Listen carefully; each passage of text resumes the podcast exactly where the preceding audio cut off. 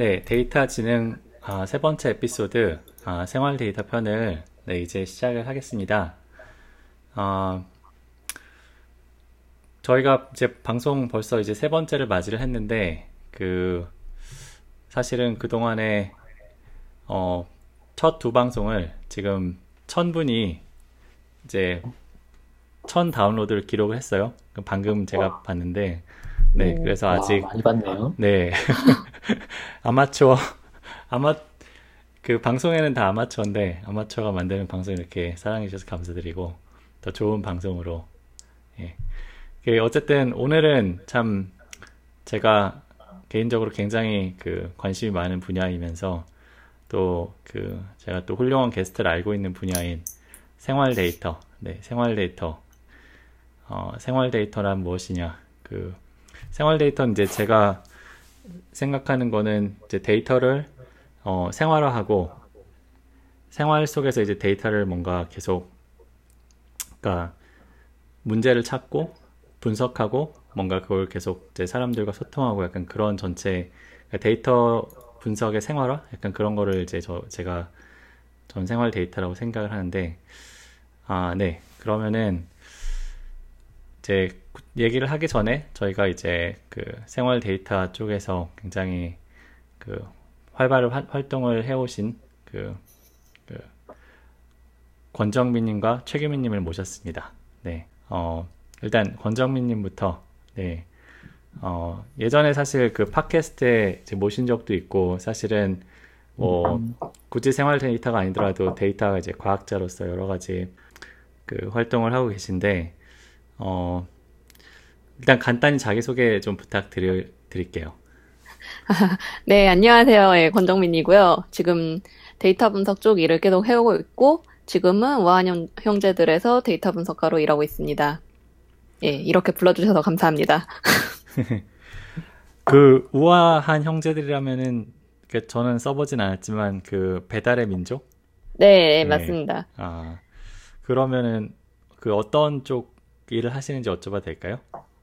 음, 예, 이제 그 배달의 민족이라든가 아니면 뭐 배민 라이더스 같은 어떤 음식 배달 앱을 주로 이제 하고 있는데 거기에도 이제 시작, 어, 회사가 시작한 지 어느 정도 되면서 사람들이 어떤 음식을 어떻게 시켜 먹고 이러는 것에 대한 데이터가 어느 정도 쌓였어요.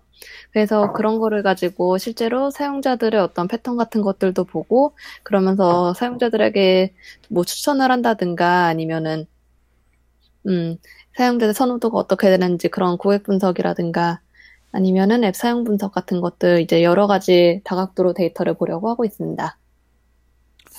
아, 그 굉장히 흥미로운 데이터일 것 같은데. 예. 어, 그 뭐 예를 들어서 그러면 전 국민의 식생활이 다 그냥 그 딱 보이는 그런 데이터 아니에요? 예, 뭐... 최소한 배달하는 음식들에 대한 우리나라 사람들이 치킨을 얼마나 좋아하는지 정도는 알 수 있습니다. 아. 네, 정말 오늘 치킨 사랑이 너무 최고인 것 같아요. 어. 예, 외국인들도 제가... 네. 예, 아 외국인들도 이제 서울에 오면은 꼭 그 한강에서 치킨 시켜 먹는 코스가 아주 유행이다 그러더라고요.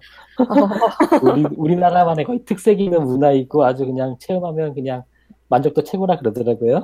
음. 그런데 아직도 인기를 하고 계시네요. 네. 그러게요. 근데 외국인이 한강에 치킨이 배달이 된다는 거 어떻게 알 수 있을까요? 아, 인터넷에 블로그가 잘 있지 않을까요? 아, 아. 음, 그쵸. 뭐 음, 생각보다, 생각보다 외국인들이 우리나라에 대해서 더 잘하는 것 같아요. 분석을 해가지고. 좋은 것을. 음. 은근히 우리나라 사람들이 우리나라 좋은 것을 절 모르지 않을까라는 생각도 거꾸로 들더라고요. 음. 음. 그러게요. 저도 외국 나가면, 그니까, 정말 눈에 불을 켜고 찾잖아요. 저 명소를. 음, 어, 네. 그러, 그러, 그럴 수 있겠네요, 역으로. 어. 음. 네. 그 치킨 말씀하셔서 그런데 이것도 뭐 네. 생활 데이터 얘기인데 제가 아주 예전에 그, 그 뭐냐, 책 쓴다고 이제 사례를 네. 찾는데 그 치킨집 그 네. 아드님이 네, 맞아요. 예, 치킨이 언제 그 얼마나 이제 배달이 되는지 그거를 이제 네. 예, 분석을 하셔가지고 어디 공모전 같은 데서 우수상을 타신 적이 있어요. 기억나시죠? 네. 그 네. 제가 엄청 공유하고 다녀서 아마 많이 아실 텐데 네, 저 참 그래서 아 이게 참 그 그런 아들을 나중에 낳아야겠다 생각을 했는데 예. 뭐 저도 제아그 얘기가 나왔으니까 저는 뭐 그 뭐 제 소개는 뭐 지난번에도 했으니까 근데 이제 제가 최근에 딸을 그 4개월 된 딸을 이제 낳아서 예 기르고 있습니다. 그래서 그 딸이 이제 사실 어 당연히 되게 예쁜데 뭐 그거를 이제 저는 그 딸을 잘 키워야 되잖아요. 그래서 잠깐만요. 딸을 키우는 문제를 이제 또 데이터 그 과학으로 풀어보자 해가지고 네. 제가 최근에 계속 그 데이터 과학자의 육아 일기 뭐 이런 글을 예. 이제 써가지고 이제 또 육아의 데이터화 예, 요런 네. 아, 네, 그- 그런 걸 한번 했었는데, 예, 요게 정말 정말 저한테 중요한 문제잖아요. 애가, 예. 이건 뭐 애가 뭐 울고 뭐, 일단 살아야 되니까, 사실 살아있는 게 되게 고마운 건데, 네, 일단 살아야 되고, 그 다음에 일단 살아있으면 좀 건강하게 살아있으면 좋고, 네, 그래서 어쨌든 최근에 이제 그 100일의 기적까지 경험을 해서 이제 좀 육아가 좀 더 쉬워지긴 했는데, 뭐 여러 가지 그 재미있는, 네, 데이터 분석, 네. 예, 되게- 저글 굉장히 재밌었어요. 네. 아, 예. 아, 저희도 저희 아기가 지금 다섯 살이거든요. 아, 네네. 아, 네, 그래서 저도 이렇게 어렸을, 아기였었을 때 이렇게 하루에 분유를 몇 번 먹고 이런 것들을 와이프가 다 기록을 했었는데, 아, 이 데이터를 먼저 분석을 해봐야겠다, 해봐야겠다라고 이렇게 못했었는데, 아, 요렇게 많이 잘해주셨네요. 네. 네. 뭐, 규민님, 어떻게, 예, 예. 좀 간단히 소개 부탁드릴게요. 아, 예, 아, 저는 이제 최규민이라고 하고요. 이제 이런 데이터 관련 업무를 본격적으로 한 거는 이제 아프리카 TV에서 뭐 이제 빅데이터 플랫폼을 만들거나 추천 시스템을 만들면서 좀 많이 접하게 됐고요. 그리고 현재는 뭐 쿠팡을 다녔다가 최근에는 카카오에 조인을 해가지고 뭐 추천 시스템 이런 쪽을 만드는 업무를 지금 담당해서 진행을 하고 있습니다. 네. 그, 아프리카 TV라면은 한국의 가장 또 유명한 인터넷 방송 플랫폼 아닙니까? 아, 그렇죠. 네. 원래 처음에 이렇게 2012년, 제가 2012년도에 이제 아프리카 TV로 조인했었을 때는 거의 독보적이었는데 음, 요즘에는 많은 챌린지를 받고 있죠. 그래도 국내에서는 그래도 입지는 아직까지는 좀 탄탄한 것 같아요. 음. 그러게요. 그, 그 방송이라는 게 참 굉장히 이제 추천 시스템을 만든다고 하셨는데, 이제 네. 그 방송을 추천하는 건 참 쉽지가 않을 것 같아요. 왜냐면은 사람이 뭐 흥미가 있긴 하겠지만은 그 흥미에 따라서 뭐 계속 움직이지도 않을 것 같고 그 네, 그렇죠. 흥미가 바뀌기도 하고 약간 그럴 것 같은데 뭐 그런 면에서 어떤 좀 고민을 방송을 추천한다는 거에 문제에 대해서 어떤 좀 고려사항 같은 게 있나요? 어, 좀 그랬던 것 같아요. 우선은 뭐 협업 필터링이라던가 이런 기법을 쓰면은 기본적인 성능은 좀 나오더라고요. 그런데 조금 간과했던, 이걸 하면서 간과를 좀 했던 게 우리가 동영상을 보면은 봤던 거는 안 보잖아요. 네. 네. 근데 라이브는 아, 봤던 거를 더잘 네. 보더라고요. 그걸 간과하고 네. 처음에 만들었었는데 아, 아무리 튜닝하고 hyper parameter 조정해도 안 되다가 이제 기획자분이 얘기를 하다가 어, 봤던 것도 좀 해주자. 봤던 걸 좀 많이 뺐거든요. 그러다 보니까 그걸 넣고 조금 조정하다 보니까 기존에는 뭐 한 클릭률이 7% 되던 게 거의 25% 30%까지 훅 올라가더라고요. 예. 그런 참 특이한 뭐 한 그런 거를 이렇게 조정하는데 막 2, 3일밖에 안 걸렸었는데 진짜 그 도메인을 잘 파악하는 게 되게 중요하구나라는 생각이 들었고 음, 근데 거꾸로 이렇게 봤던 애만 또 계속 나오니까 이 추천의 다양성을 예. 또 충족하지 못하더라고요. 음, 그러니까 그게 계속 그런 이렇게 하나를 잘 되면 클릭률을 올리면은 또 다양성이 줄어드는 것 같고 이런 것들에 대해서 많은 고민이 있었던 것 같아요. 아, 그러면은 근데 그 방송이 그러니까 방 그러니까 라이브를 추천한다는 거는 그러니까 그 시리즈를 뭐 예를 들어서 1편을 시리즈의 1편을 보면 내일 2편을 또 보고 약간 그런다는 말씀이신가요? 어 그렇죠. 그러니까 내가 이제 어, 혹시 철구를 아시나요? 철 철구라고 철구 좀 이렇게 하드코어한 그 아프리카 TV계에 이제 거의 BJ가 있거든요. 그런 분들은 이제 좋아하는 BJ만 좋아 되게 많이 봐요. 엄청나게. 아. 그런 특성이 되게 있더라고요. 음. 그러니까 내가 좋아하는 BJ, 내가 좋아하는 먹방 또는 컨텐츠를 좋아하거나 아니면 BJ를 좋아하거나 이렇게 양분하기 양분하긴 하거든요. 이렇게 뭐 게임과 같은 컨텐츠 위주로 좋아하는 분도 있고, 음. 뭐 게임 프로게이머의 나는 뭐 이영호의 방송만 본다던가, 뭐 이런 음. 식으로 이렇게 BJ를 음. 좋아한다든가 이렇게 그런 호브 그 컨텐츠를 좋아하는지 음. 뭐 BJ를 좋아하는지 이런 거에 특성에서 추천을 해줘야 되는데 음. 어, 아프리카 TV는 특히 좀 BJ의 특성을 더 많이 탄다라는 생각이 많이 들었어요. 그런 것도 음. 계속 보고 데이터를 좀 탐색을 해보면서요. 음, 아, 그러니까 호스트가 중요하다. 예, 그렇죠. 예. 똑같은 먹방이라도 누가 하냐에 따라서 정말 다르듯 그 호불호가 엄청 갈리더라고요. 네. 그, 그, 뭐, 배달의 민족은 어떤가요? 그게, 그것도 먹, 먹던 것만 계속 먹는 아무래도 패턴이 좀 있는. 네. 있을 것 같은데. 그것도 굉장히 역시나 사람마다 달라서, 그, 먹던 거를 계속 드시는 분, 어, 계속 똑같은 거를 드시는 분들도 계시고, 그 다음에 완전히 계속 다른, 그러니까 내, 내 메뉴는 비슷한데 계속 다른 상점? 을 찾는 분들도 계시고, 아. 예. 아니면 한 군데에서도 계속 여러 가지 시켜 드시는 분들도 계시고, 그래가지고 이제 그런 것, 그런 패턴들 찾아가는 것부터 하기도 했어요. 예. 그 다음에 역시나 추천 같은 게 아무래도 이제 기존에 쇼핑몰이나 이런 거 추천이 아무래도 추천 모델이 많다 보니까 지금 규민님께서 말씀하셨던 대로 그 기존에 했던 아이템들은 빼고 이제 다른 관련된 아이템들을 추천하는 게 있는데 그 추천 모델이 그런 그 거리 기반이라든가 이런 식으로 이루어지는 것도 있지만 그 컨텐츠 기반으로 이제 추천하는 것들도 있잖아요. 그래서 그런 거를 조합을 해가지고 만드는 게 꽤 어려웠었어요. 음.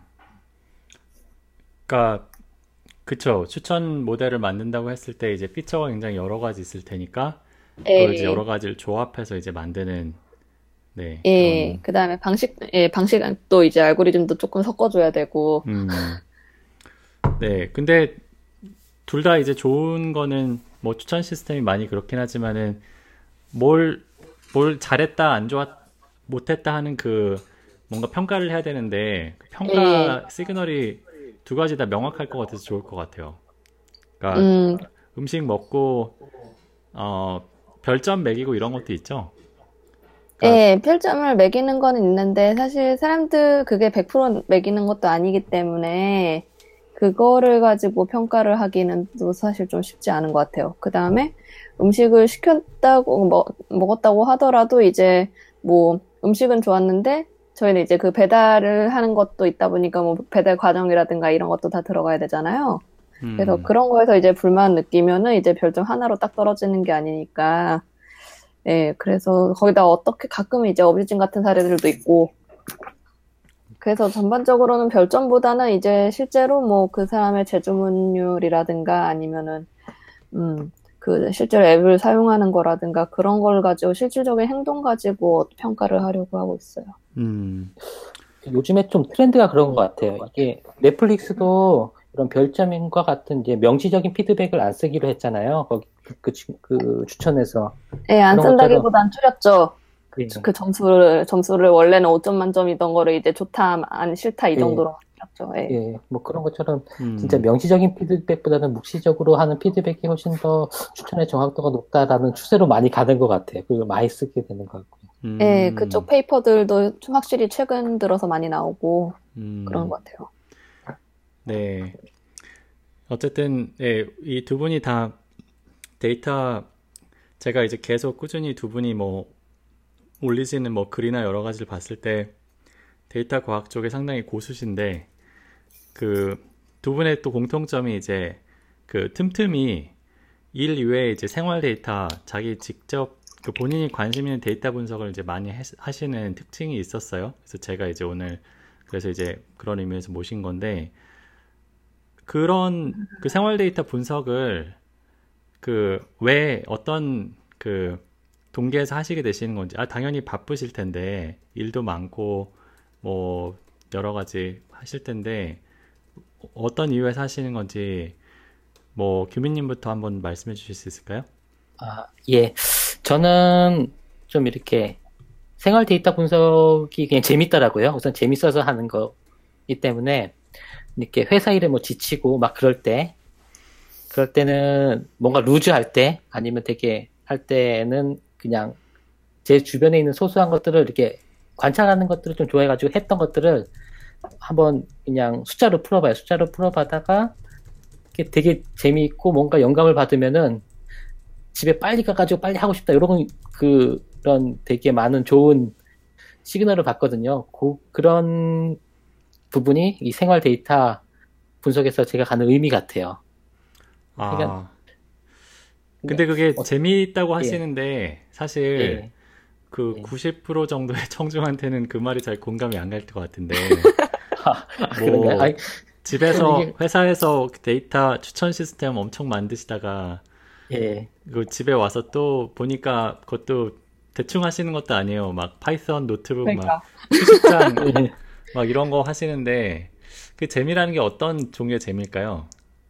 아 그런 게 있는 것 같아요. 아 이렇게 요 근래에는 근래 한 예전에 하나 분석했던 사례로는 그 스타워즈를 보고 스타워즈 에피소드가 어떻게 생겼는지 궁금해서 좀 알아보다가 어떤 블로그에서 이제 스타워즈를 되게 이렇게 어, social 분석을 해준 게 있었거든요. 음. 그걸 따라 하다가 스타워즈 스크립트를 분석하고 하다 하다가 보면니까 계속 그게 이제 아 요런 특징이 있구나 요렇게 어떤 게 누가 더 많이 말을 했구나 이렇게 하다가 하다가 되게 어 이게 특이한 패턴이 보인다라고 하면은 그때부터 되게 개인적으로는 되게 흥분이 돼요 막 그러면서 하나씩 하나씩 파보고 이런 것들이 되는 것 같아요. 좀뭐 무슨 말을 하는지 좀 헷갈리지만 음.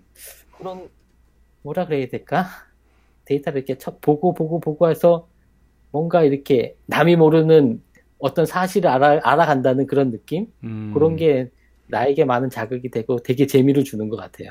음. 특히 그것을 내 자신의 데이터라면 더 좋은데 은근히 이런 것들 만들어가지고 사람들에게 딱 보여줬을 때는 내 자신의 데이터보다는 모두가 좀 흥미있는 데이터가 훨씬 더 좋아하시더라 뭐 이런 내용이 있었지만 그런 게 제가 생일 생활 데이터를 좀 좋아하는 이유 중에 하나가 되는 것 같아요. 음. 그러니까 이제 취미에서 시작을 하시는데 뭔가 약간 호기심인 거네요. 호기심을 이 네. 영화 영화를 되게 좋아하시는 것 같아요. 스타워즈란 영화를. 예. 근데 이제 이거를 단순히 보는 게 아니라 이제 아, 이 굉장히 이게 크잖아요. 그쵸? 이게 세계, 세계, 세계관이 되게 크고, 막 뭔가 네, 등장인물도 많고, 그러니까 뭔가 이, 이걸 정말 한번, 한번 파보자. 약간 그런 그, 그 오타쿠, 오타쿠라고 하나요? 약간 그런, 약간 그 정신이신 것 같은데, 아, 어쨌든 참 그런, 그런 걸, 아니, 저도 뭐 이런 걸 좋아하는 편이긴 하지만, 그런 스타워즈를 이제 보시면서 이제 그런, 어, 그렇게 또 직업 직업이랑도 관련된 데이터 분석으로 승화를 시킨다는 게 어, 저랑은 좀 다르신 거죠. 저 같은 경우에는 제가 이제 굉장히 절실한 뭔가 문제가 있고 이제 그게 그 문제를 해결할 수 있는 데이터를 뭔가 찾아야겠다. 뭐 이런 생각이 들면 거기서 이제 시작을 보통 하거든요. 그러니까 저는 이제 SF 이런 뭐 거보다는 이제 제 스스로 데이터를 모아가지고 제 행복을 분석한달지 행복도를 분석한달지 건강을 분석한달지 어 뭐 결혼 초기에는 와이프와의 뭐 관계에 대해서 뭐 분석을 한달지 네 그리고 최근에 육아까지 뭐 모든 문제를 다 데이터로 해결하는 약간 그런 그런 편인데 뭐 사람마다 음. 동기는 좀 다른 것 같습니다. 네. 저도 어. 분석하고 싶은 사람 중에 하나가 와이프입니다. 와이프만 분석하면 제 인생이 되게 편해질 것 같은데 아. 그런 느낌. 지금도 편하지만 좀 더 편하지 않을까라는 생각이 들어서 말씀 잘하셔야 돼요.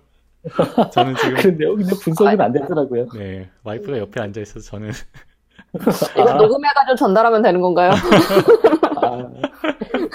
아, 니 되옵니다.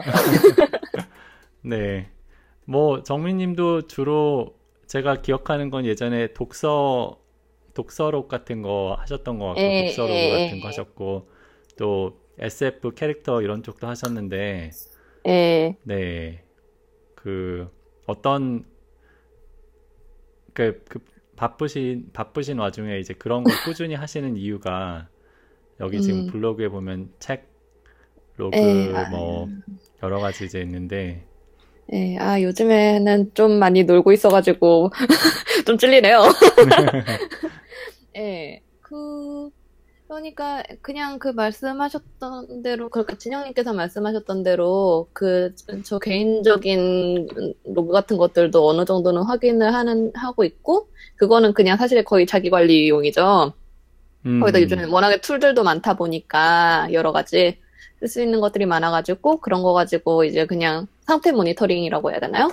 그냥, 어, 내가 요새 좀 무리를 하는구나. 왜냐면 저는 좀 사람이 둔한 편이어가지고, 이게 어디, 뭐, 어디가 아프, 정말 아프다거나, 아니면은, 아, 정말 못해 먹겠다. 막 이제 이, 이런 상태가 되기 전까지 사실 잘 모르거든요. 상태를. 음.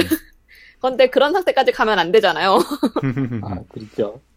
예, 그래가지고 요즘에 세상이 많이 좋아져가지고 모니터링 도구들도 많고 앱도 많고 해가지고 이제 그런 것들 가지고 상태 모니터링 같은 걸 할 수도 있고 그 다음에 뭐 그 상태 모니터링은 어떤 어떤 식으로 하시나요? 어, 예, 그러니까 그 예전 같은 경우에는 아 이거를 예전에 언뜻 예, 그 이제 다른 컨퍼런스 작은 작은 컨퍼런스 같은 데서 그 잉여력을 관리하는 방법이라는 식으로 한번 발표를 한 적이 있었어요. 음, 아, 예, 기억나요.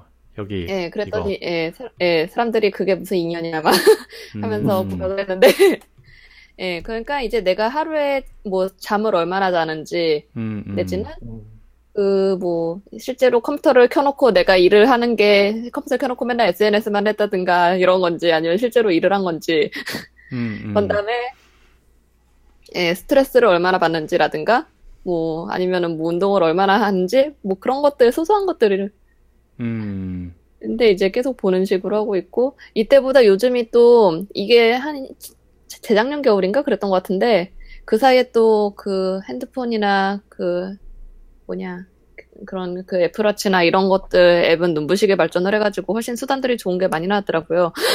음. 그렇죠. 예. 그래서 그런 것들 가지고 이제 여러 면에서 주기적으로 보고 있어요. 음. 네. 뭐 그런 걸로 시그널 하나 잡아낸 게 뭐 있었나요? 실제적으로요?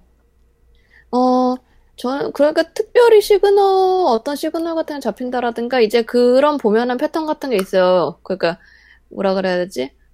스트레스를 받는 경우에는 이제 그 수면 quality 앱 같은 걸로 체크하면 확실히 음. 잠을 잘 못 자요. 제가 좀, 저는 되게 좀 잠으로 바로 연결이 되는 편이어서, 음. 라든가, 확실히 아니면은, 어, 스트레스를 많이 받으면은 책 읽는 게 줄어든다든가, 음. 맞아. 아, 독서, 독서도 계속 앱 같은 네. 게 있나요? 독서 같은 것도 이제 독서량 같은 거를 어떻게 읽으시면서 뭔가 그 읽었던 거를 기록한다든가. 예. 음. 그냥 다 책을 저는 이제 취미가 책 읽기라 책 읽으면은 그냥 책을 이거는 언제부터 언제까지 읽었고 한 거를 이제 책 덮으면서 이제 그거를 앱에다 기록을 해요. 음. 그러니까 그뭐 읽은 분량. 말씀하시는 거죠. 어 근데 요즘에 또 역시나 세상이 좋아져서 그냥 책 한 권 읽은 다음에 기록을 하면은 그 책이 몇 페이지 정도 되고 그 다음에 그 기간이 어느 정도였으면 이제 그 기간 대비 뭐 이제 읽은 양 같은 것들도 나오고 음. 아, 그 책, 책을, 이르- 책에 대한, 책을 얼마나 읽은지 이거 책에 이렇게, 뭐라 그러나요? 책에 관련돼서 그런 걸 수집할 수 있는 툴이 딱 있나요? 아니면 예 요즘 예, 책 관련된 앱들 몇 가지 있어서 음, 예 찾아보시면은 굉장히 많을 거예요. 음. 책을 잘 안 읽어가지고. 저는 뭐 전자책으로 읽으니까 그리고 저는 약간 그 메모관 같은 게 있어가지고 무조건 아. 밑줄 엄청 긋거든요. 그래서 아, 그 밑줄을 나중에 그러니까 그은 양을 보면은 그러니까 어떤 책은 제가 읽은 분량 대비 밑줄이 굉장히 많은 책이 있고 아, 예, 예, 그런 그런 거 보면 아 이 책은 내가 참 잘 읽었구나 약간 이런 예, 그런 게 있는데 음, 그, 네, 그 참, 저 독서도 참 그렇게 할 수 있고, 여기 그 정민님도 약간 SF 쪽 매니아시잖아요, 예. 그렇죠? 그래서 네. 지금 이거는 이제 로봇이 이게 뭔, 뭔, 이 되게 재미있는 시각화 같은 걸 많이 해놓으셨던데 예, 로봇을 망한 거지만, 네. 네 로봇을 가지고 어떻게 또 SF에 나오는 로봇을 가지고 분석을 하셨던 것 같은데 좀 설명해 주실 수 있을까요? 예, 이것도 꽤 예전에 했던 건데요. 그, 어, 언제적, 언제적 거지? 아, 기억이 안, 나. 예, 그게 벌써 작년 겨울이네요? 예, 음, 작년 초구나. 네. 이게, 그러니까 SF 영화들에 나오는 것 중에 그냥, 그냥 그 SF 영화들이 이제 여러 가지 분야가 있는데 그 중에서 어쨌든 그 로봇 같은 게 계속 많이 나오잖아요. 그래서 그 어쩌다가 얘기하다 근 사람들하고 막 로봇 관련해가지고 얘기를 하다가 어 근데 이제 로봇의 시초는 뭐냐부터 시작을 해가지고 근데 영화에 어떤 로봇이 나왔었고 한 얘기를 하다 보니까 이게 예, 다들 그 산발적으로 알고 계셔가지고 아 그런데 또 이런 거를 자기 이제 좀 취미 같은 게 있는 사람들 같은 경우에는 그 취미에 관련된 거를 한번 좀 정리를 한번 해보고 싶다라는 정리벽 같은 게 좀 있잖아요. 그 규민님이랑 네. 되게 그 통하는 그런 분. 네, 그래서 그냥 정, 정리를 한번 해보자라고 했는데 데이터 수집을 하려니까 너무 귀찮아져서 한 또 한참 미뤄두고 있다가 그래가지고 이거 일일이 그 IMDb 같은 거 찾아가지고 기록을 할까 하다가 그 작업을 사실 한 몇 달 했었어요 짬짬이. 음. 그런데 그거 하다가 너무 노가다가 심해가지고 관두고 또 몇 달을 있다가 몇 달을 있다가 그런데 또 어떤 분이 어 이런 사이트가 있네 하고 사이트가 정리된 데가 있는 거예요. 그래서 그 사이트를 조, 음, 줘서 봤는데 그 사이트는 정말 그냥 표로 그냥 쭉쭉쭉쭉 어떤 영화에 영화 이름 있고 줄거리 있고 그 다음에 거기에 나온 로봇 이름 있고 어. 예 그래가지고 이제 그거를 긁어가지고 정리를 하려니까 아, 이것도 일일이 정리하는 건 노가다구나 그래가지고 아, 이 김에 이것저것 연습도 해볼 겸 음. 분석을 하자 했던 거예요. 음. 아, 그러니까 인, 웹사이트에서 데이터를 다 긁어 오셔가지고 예. 그 테이블 형태로 만들어서 예, 어, 정제하고 피처 뽑고 하시고 네. 음, 그러게요. 참 그 저는 이상하게 SF 쪽에는 그렇게 관심이 안 가서 네, 저는 그냥 뭐. 네, 사람마다 이게 좀 다른 것 같은데 네. 뭐 이건 좀 다른 얘기지만 SF의 매력이 뭐라고 생각하세요? 어, 음, 네, 되게 여러 가지가 있는데, 뭐라고 해야 되나? 그, 뭔가 상상력과 논리를 동시에 자극할 수 있는 분야가 아닌가. 음, 상상력은 네. 알겠는데 논리는 왜 그렇죠?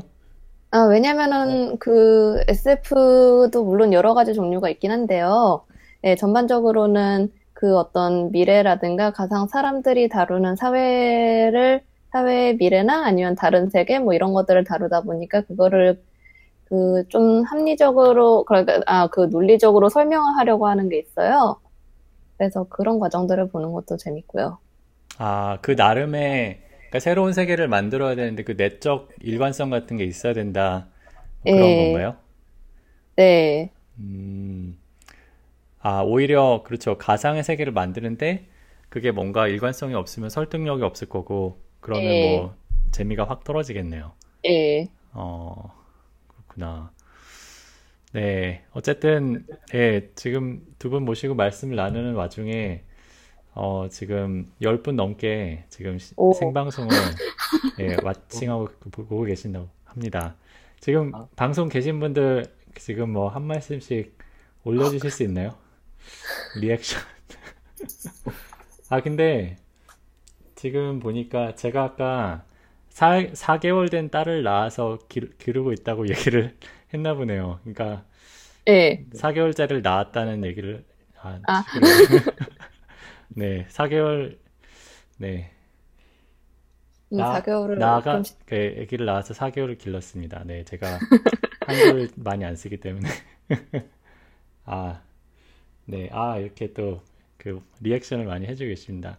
아, 제가 사실 미리 말씀을 못 드렸는데, 그 한빛 미디어에서 네. 그 책도 후원해 주신다고 네, 하셔가지고 생방송 마지막까지 남아 계신 분들을 제가 추첨을 해가지고 네, 제가 책을 한 권 보내드리도록 하겠습니다. 와. 네.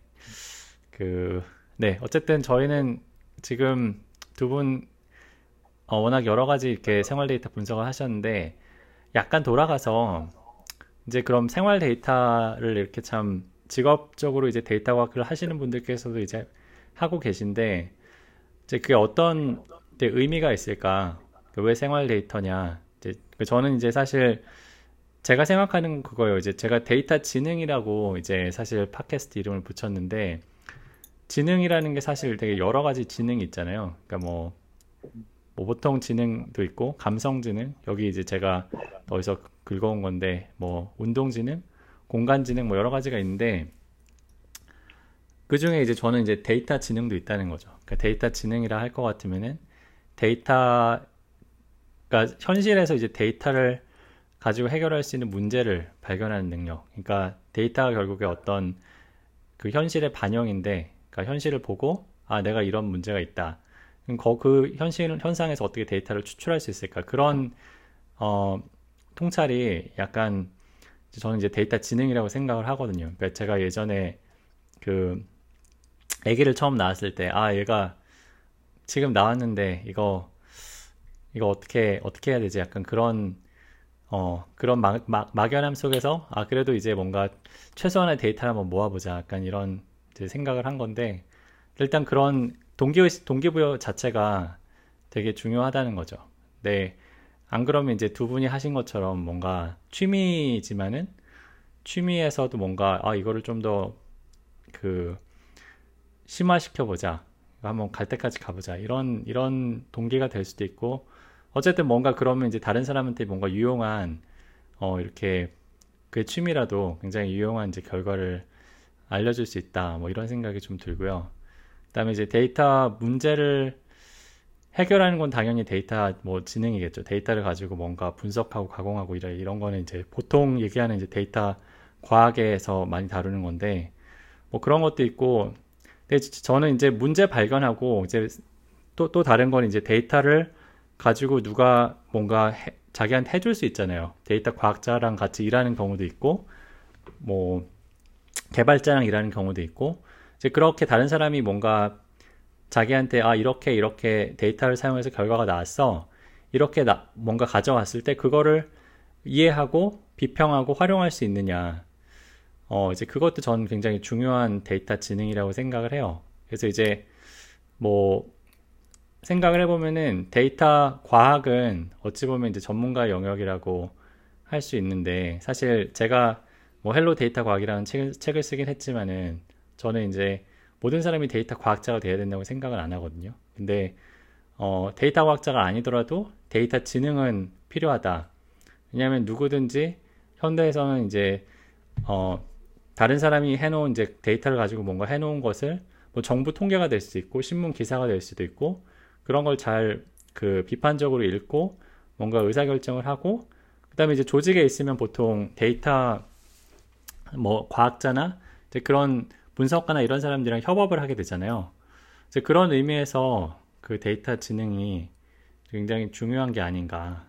네, 뭐 그런 생각을 좀 해, 해봤습니다. 좀 데이터 지능이라고 하니까 그런 생각이 좀 드네요. 그러니까 네. 그 일반적으로 데이터를 보면 촉이 좋다 이런 사람이 많잖아요. 데이터를 보면은 뭔가 이게 이럴 것 같고. 그러니까 데이터 지능이 뛰어난 사람들은 저는 어떻게 보면 그런 촉이 좋다라고 좀 생각이 드는 것 같아요. 음. 촉이 좋아서 데이 그걸 정량화 시켜본 경험이 있고 계속 그런 데이터를 다양하게 봤던 경험이 있으니까 다른 데이터를 봐도 이렇게 촉이 탁 좋고 뭐 그런 게 아닌가라는 생각 이 들었어요. 그냥 데이터 지능하고 음. 그런 정리 아니 촉이라는 게 근데 어떤 걸까요? 예. 저도 참 그런 무슨 말씀 하시는지는 알겠어요. 근데 저도 네. 그 그게 구체적으로 뭘까 한번 생각해 보면 음. 되게 좋을 것 같아요.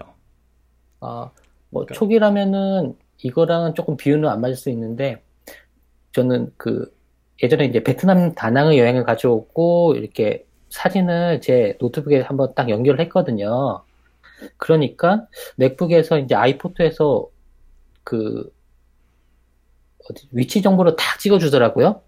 그걸 딱 보면서 어 이거 위치 정보를 찍어주는 거 보니 내가 어떤 경로를 갈 수 있겠구나라고 이거를 그 시간수로만 trace해도 되고 뭐 그런 게 딱딱 보여지는 것 같더라고요. 그런 걸 보면서 이런 거 몇 번 이렇게 해봤다면은 그런 조그만 소스를 보고 이 소스에서 어떤 insight가 더 나올 수 있을지 촉을 좀 잘 받는 거 아닌가라는 생각 음. 그런 게 데이터 지능이 아니었을까라는 생각을 해보긴 하네요. 음. 그래서 네, 예전에 베트남 여행의 재구성이라는 글을 저도, 저도 쓰신 거를 기억을 하는데, 네, 이것도 되게 재밌었던 것 같아요. 그, 뭔가 보통 여행 사진 찍고 그냥 거기서 보통 끝나는데, 앨범만 만들지, 이제 그거를 이제 이렇게 데이터화를 하신 거잖아요. 어, 네. 그러니까 어찌 보면은 그냥 그냥 하는 여행에서 아, 이 여행을 하다 보면 이런 이 여행의 이러 이런 측면은 이런 데이터가 되겠구나. 이제 그런 거를 약간 문제 발견을 하신 거죠, 그렇죠? 아, 예, 그렇죠. 그러니까 네. 이제 어떤, 어떤 모티브만 딱 있으면은 거기에서 어떤 데이터를 어떻게 발전할 수 있겠다라던가 아니면 어떤 디테일이 좀 나오지 않을까 이런 느낌? 음, 이런 것들을 좀 잘 잡아낼 수 있지 않을까라는 게 데이터 지능이랑 좀 연관되지 않을까. 그래서 음, 뭐 회사에서도 어, 추천 시스템을 만들 때도 어, 요런 랭킹이 좀 낮은 사람을 좀 넣으면은 다양하게 더 이렇게 좀 랭킹이 낮았던 사- 높은 사람들을 좀 추천해서 낮추면은 다양한 사람들이 좀 볼 수 있지 않을까. 뭐 이런 그냥 아무 가설이나 막 던질 수가 있는 거죠. 이런. 음, 음, 논문 되게 잘 쓰실 것 같네요. 아, 그러진 않은 것 같아요. 아니, 논문 주제 잡는 게 얼마나 힘든데요. 아? 그 규민님은 거의 거의 브런치 글이 논문이에요, 지금 보면은. 네. 아니, 저, 이런 그냥 저는 이렇게 그냥 아 예전에 아프리카 TV에서도 동료들이 그런 얘기를 종종 해요. 저한테 좀 약좀 그만 팔라고. 이렇게 뭐 어, 얘기만 나오면은 이렇게 막 던지거든요. 이게 재밌지 않겠니 이런 것들. 음, 좀약좀 그만 팔라는 말을 좀 듣긴 했습니다. 이래. 음, 음. 어, 약 파는 거는 조금 다르지 않나요? 그러니까 약 파는 거 같은 경우에는 어 이거 가지고 이런 것도 할 수 있어요, 이런 것도 할 수 있어요라고 하는 게 약이고 이런 것도 해보자는 약이 아니잖아요. 음, 아 다만 근데, 이제 이 주변 여러, 사람들이 힘들겠죠. 근데 여러 번 들으면 약 좀 그만 팔라 그러더라고요.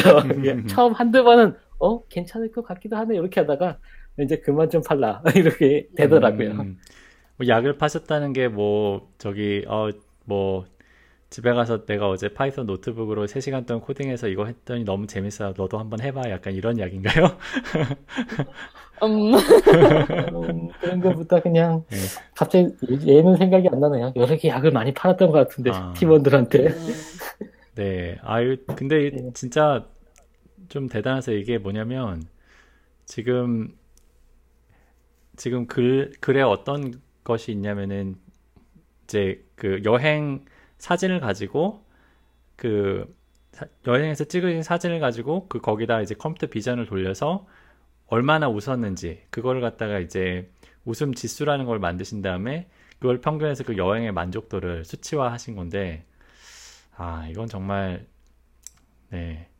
참 여기서 또 이제 또 그 요새 hot한 deep learning deep learning 얘기를 안 할 수가 없네 그 예전보다 이런 게 훨씬 잘 되잖아요 제가 알기로는 네, 최근에 연구가 많아졌죠. 네, object, 그러니까 최근에 어느 정도까지 됐냐면은 그냥 사진을 던져주면 여기 어떤 object가 있고 그 object에 이제 뭐 예를 들어 고양이면 고양이가 어떤 종류지 이런 것까지 다 알아, 알아준다고 했는데 지금 이제 규민님이 하신 약간 이런 데이터 분석이랑 그런 굉장히 최근 그 연구 성과 또, 이- 또 그런 건 또 최근 연구 성과들은 바로 또 회사에서 바로 뭐 클라우드 API 이런 걸로 바로 제공을 하기 때문에 네 그런 거랑 결합을 하면 굉장히 좋은 게 나오지 않을까. 네 어쨌든 근데 그 여, 여행은 그래서 여행 만족도가 근데 계속 떨어지네요 보니까. 아 이건 만족도는 아니고요. 네. 어, 이거는 이제 옆에 Y, 어, 이제 Y축이 어디로 내가 이동을 많이 했느냐. 그래서 그 이동한 곳 중에 가장 즐겁게 웃었던 데가 어디냐. 이런 것도 측정했던 거거든요. 그래서 음, 뭐 이런 원의 네, 건 사이즈라든가 아니네요. 네. 음, 예. 그러니까 이제 그러다 보니까 아, 호이안에서 사진에서 많이 호이안을 갔었을 때 사진에서 많이 웃었더라. 이런 게 좀 나왔었고 전 이때까지 전 되게 잘 웃는다고 생각을 했었거든요. 와이프가 좀 덜 웃는다고 생각했었는데 실제로 보니 와이프가 더 많이 웃었더라라는 게좀 음. 특이했었고요. 음. 그러니까 편견 편견이 약간 있으셨는데 데이터로 네. 편견을 깨신 거네요. 아, 아. 예. 그런 게 되더라고요. 음. 아, 이게 평소에 나왔다가 이게 밖에 나가서 와이프가 더 좋아하는 건가 싶기도 하고요. 음. 네, 아, 지금 팟캐스트 들으시는 분들은 이제 그 제가 간단히 설명해 드리면은 그래프를 보고 있는데 X축은 이제 그 사진의 인덱스고요. 그러니까 사진 몇 번째 사진인지 이런 거고 Y축은 이제 그 이동 경로. 장, 이동 경로. 아, 이게, 예, 아, 예. Y축이 전, 저는. 예, 예. 아, 그러니까 처음 예, 보면은 예. 아무래도 그, 노, 가장 저희가 주로 보게 된 높낮이가 어떤 네, 수치로 네. 보이잖아요. 아, 네, 그래서 네, 처음에 저도 잠깐 헷갈렸는데, 네, 네, 보다 보니까. 아, 그, 웃음 크기는. 여기, 예, 그래서 중요한 거는 그 원의 크기고, 아, 아. 나머지는 그냥 인덱스나 이동 경로 이런 거더라고요. 음. 시간이죠, 시간. 시간, 음. 시간축이 되는 음. 쭉 이동하면서. 아, 이렇게 또 시각화를 굉장히 창, 창의적으로 쓰셨, 쓰셨네요. 네. 그래서 그 규민님의 웃음 크기가 와이프의 웃음 크기보다 항상 크면 이기적인 여행이 되는 거고. 그렇게 되나요? 아, 그러면, 아, 제가 여행을 잘 서빙을 한 거네요. 저는 support. 아, 그게 맞네요. 해석이. 네, 아, 지금 보니까 와이프분의 맞습니다. 웃음 크기가 전반적으로 음. 큰 거, 큰 걸로 봐서 여행을 잘 하신 게 아닌가. 주니어도, 아, 주니어. 아, 이, 네. 예. 이거 와이프한테 다시 한번 설명해주고 아, 보여줘야겠네요. 내가 음. 웃음을 줬다. 이렇게 어, 해석 좋은데요? 네. 호이안하고 리조트가 좋은 곳이군요. 음. 네. 어쨌든 뭐 참 여러 가지 그걸 하셨어가지고 참그 그 어쨌든 그렇게 하시는 게 실제 일에도 도움이 되시나요? 그렇게 생각을 하시나요? 규민님 그렇게 열심히 이렇게 막 여행 다니면서도 이렇게 분석하시고 하시는 게 일에는 일에 오히려 해야 되는 일해야 되는 시간에 그런 거 하시면 생산성이 어. 방해가 어. 된달까 뭐 아니 우선은 음, 회사에서는 더 좋을 수 있는 것 같아요. 그러니까 음. 저 이제 그래프 그리는 걸 이런 걸 해보면서 많이 배웠거든요. plotting 하는 거를 그러니까 회사에서 이제 뭐 추천 시스템을 만들고 효과 분석을 한다. 그러면 이제 예전에는 그냥 수치로 뭐 CTR 그러니까 클릭률이 얼마나 올랐다 이렇게 하는데 여기 여기 어떻게 해서 또 예쁘게도 그리고 막 하면서 더 좋아지는 것 같기도 하고요. 음. 근데 데이터 분석을 되게 관심이 점점 많아지다 보니까 아, 데이터만 계속 plotting하고 계속 탐색하는 게 재밌어지더라고요. 그래서 회사에서는 그 아프리카 TV에서는 이제 데이터 분석 조직이 없었었거든요. 음. 그래가지고 그런 것들을 어, 어떻게 좀 이렇게 같이 의도적으로 더 하려고 제가 하는 걸 좋아했으니까 하니까 더 좋아하긴 하더라고요. 회사 측면에서는. 음. 네. 지금 예전에 그 violin plot이라고 이제 잘 아주 많이 쓰진 않는 plot이었던 것 같은데 그 시각적인 시각적으로 어떤 수치가 이제 변하는 트렌드를 여러 여러 개를 동시에 비교할 때 되게 조, 유용한 것 같네요. 네. 네. 어. 네, 저도 그 글 쓰신 거 보면 굉장히 데이터를 여러 각도에서 이제 보는 거를 굉장히 그 패턴이 있어요. 그래서 다른 사람은 보통 그 데이터 분석을 한다 그러면은 뭐 문제 정의 1, 그 다음에 뭐 데이터 뭐 탐색 뭐 한 2, 3, 그 다음에 이제 본론이 한 5, 9 막 이렇게 되는데 교민님 글을 보면은 탐색이 한 7, 8 되는 것 같아요. 아, 참... 예, 예, 맞습니다. 네. 그러니까 뭐 하나를 이렇게 딱, 간단한 정의를 뭐 가설을 이제 파보고, 근데 그게 거의 안 맞더라고요. 음, 그러면 왜를 처음에, 되게 처음에. 찾아보는 걸 많이 하거든요. 음. 네. 그 왜를 찾다 보면은 어, 어 디테일해지면서 다른 데이터 다른 걸 알게 되더라고요. 그러면서 이제 원래 목적은 단순하게 그냥 뭐 이동 경로만 알고자 했는데 그걸 하면서 왜를 계속 찾고 찾고 하다 보면은 더 그러니까 샛길로 빠지는 해서 그게 더 좋은 결과가 나오는 그런 케이스가 되게 더 많았던 것 같아요. 그러니까 음. 뇌를 계속 좀 디테일하게 찾아보면은 재밌어지는 것 같아요.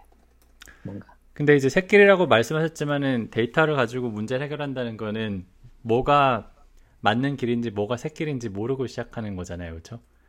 예, 그렇죠.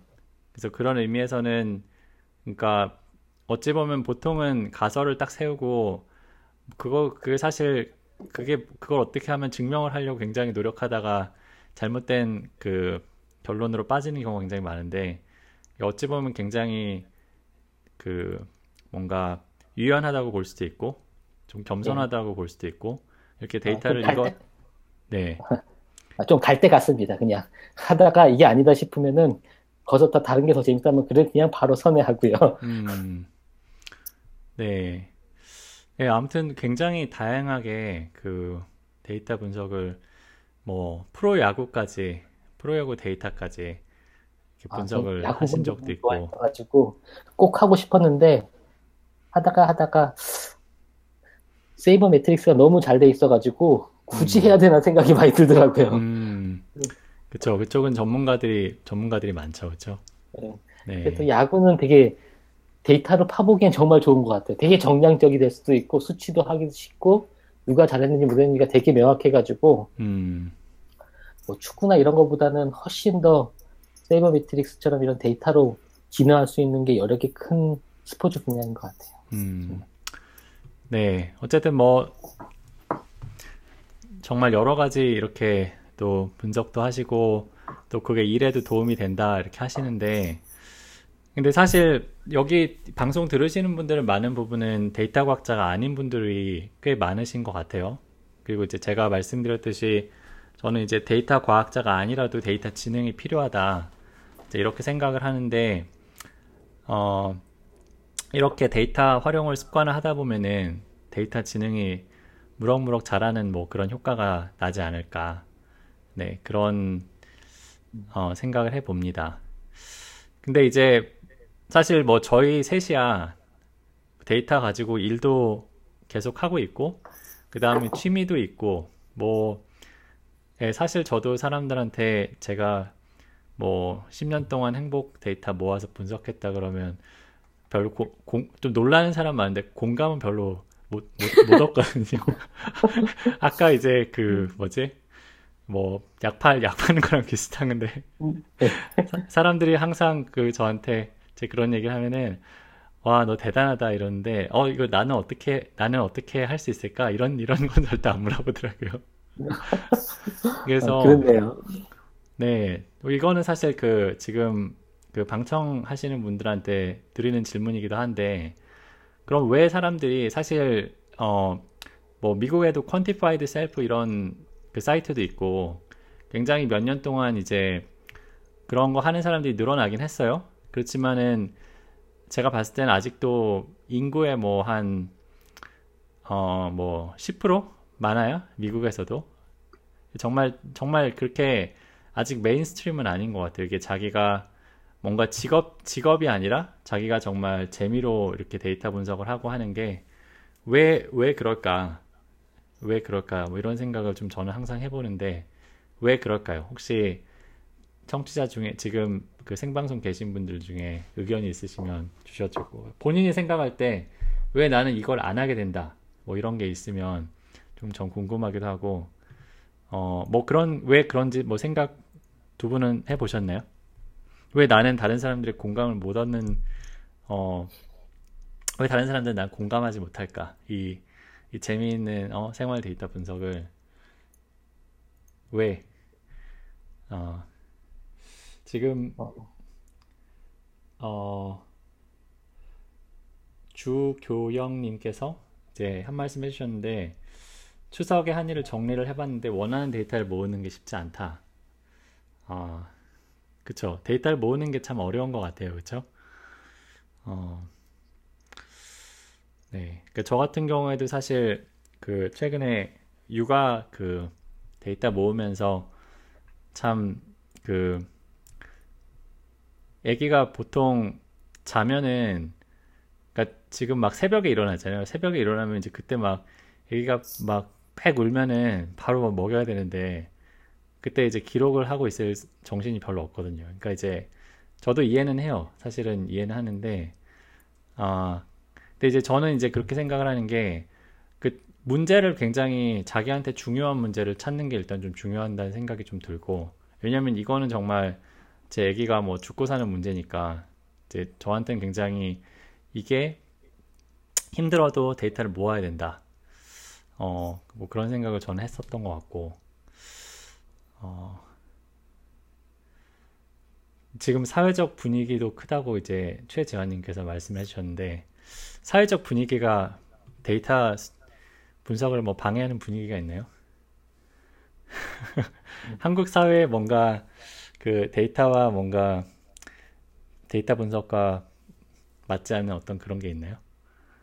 어, 제가 생각 하기에는 그러니까 뭐랄까 그 뭐라 그러지? 데이터 같은 거를 일일이 뭐 수집을 하고 그거를 분석을 하는 하면서 이제 뭐 이런 식으로 한다라 그러면 뭐 되게 사람이 쪼잔하다라든가 깐깐하다라든가 예, 뭐 이런 소리를 많이 듣는데 저는 그나마 어쨌든 이쪽 업을 하니까 이쪽 업에서는 뭐 이런 뭐 깐깐한 거 한 것도 어느 정도 넘어갈 수 있는데 이런 쪽을 안 하시는 분들은 굉장히 좀 편견 네 편견의 어린 시선들을 많이 받으실 수 있지 않나 음, 하는 생각이 들긴 해요.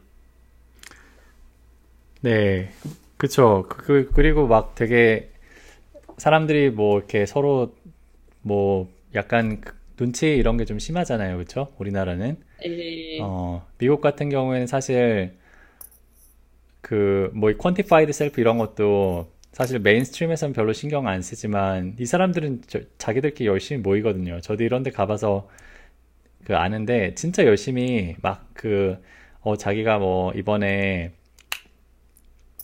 저는 제가 행복 측정하면서 참 별나다고 생각했는데 여기 사람들은 뭐 말도 못해요. 막 자기 몸에다가 막 센서 붙이고 1년씩 사는 사람들도 있고 아, 그러니까 이런 약간 네, 지금도 재환님 말씀해 주셨는데 여기는 사실 호기심이 장려되기도 하지만 서로 별로 신경을 안 써요. 이게 너는 너고 나는 나고 뭐 워낙 뭔가 그 뭐 집들도 좀 서로 떨어져 있고 뭔가 약간 좀 다른 것 같긴 해요. 근데 뭐 어쨌든 어 사회 뭐 분위기를 사회 분위기에 관계없이 또 개인은 또 그 어 잘 살아야 되니까 그 제가 또 네네 예, 여 기 실시간 채팅 중에 김영웅님이 네 덕후의 영역이 다른 거 아닐까요라고 한 그 답변이 있거든요. 아, 그래서 여기 조금 궁금한 게 어떻게 보면 이, 이런 데이터를 수집하고 분석하도 덕후의 영역인 게 아닌가. 즉 덕후라면은 내가 데이터 분석을 좋아하기 때문에 강력한 동기부여가 되기 때문에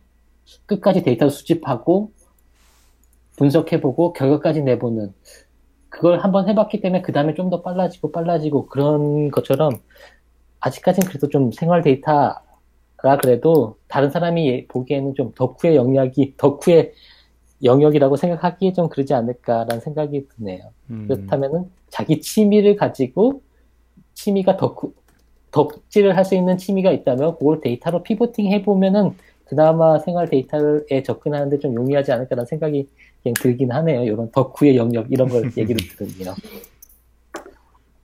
네.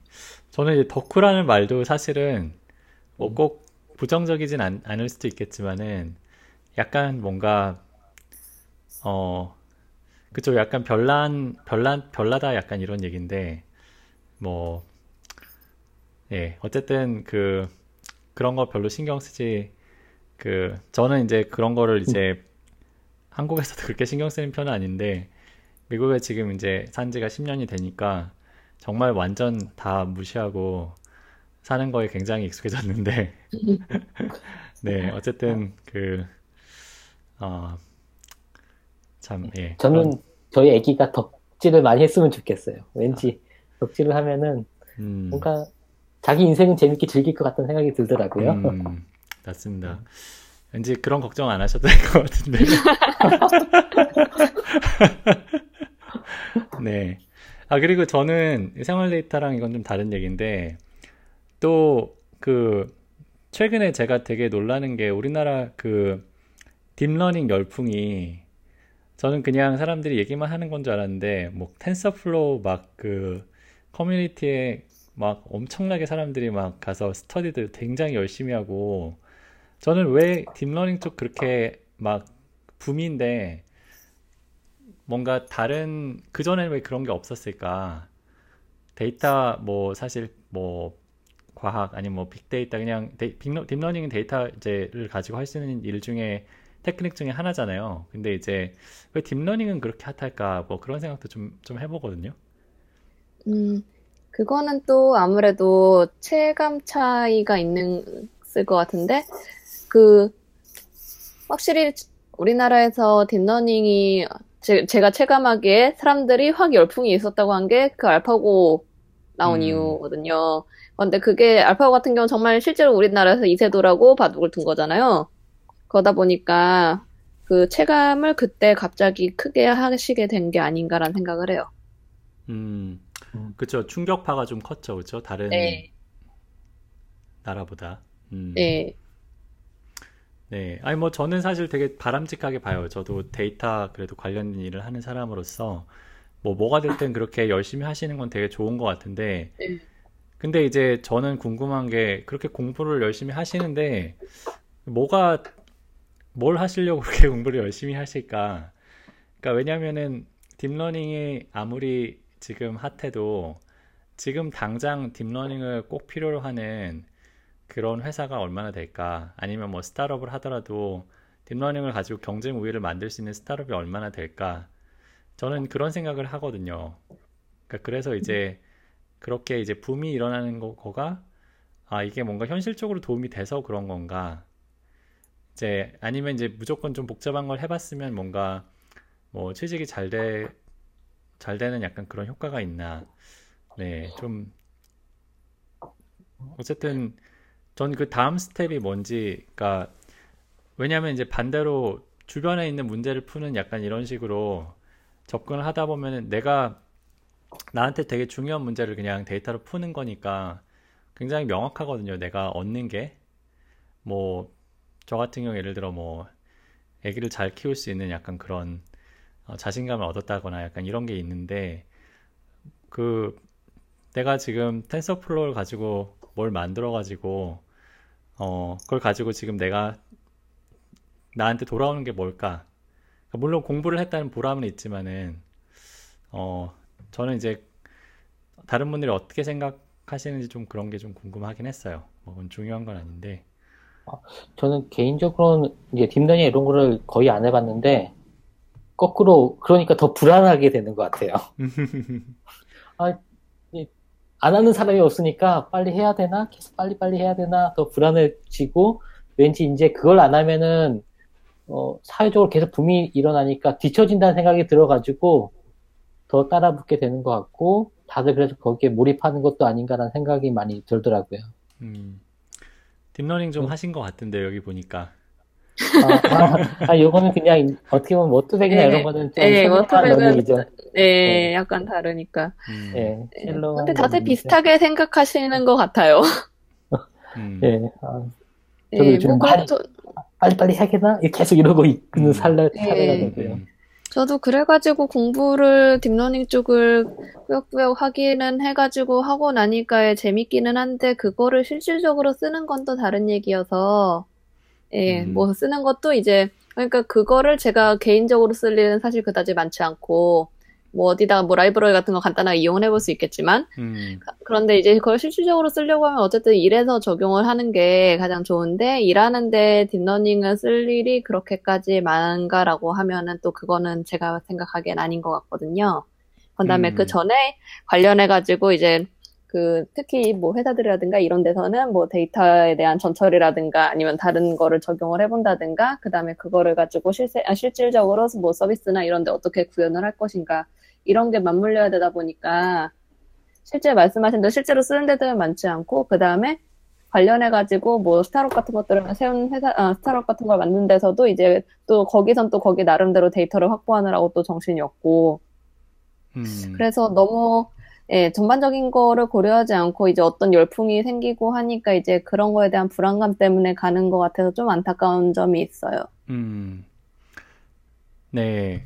그 지금 근데 사실 네, 저도 저도 저도 공감해요. 저도 사실 제가 이제 저 같은 경우에는 그 최근에 그러니까 뭐 스냅에서 이제 저도 계속 그 저희 검색 product에 이제 metric 같은 거 이제 만들고 이제 예.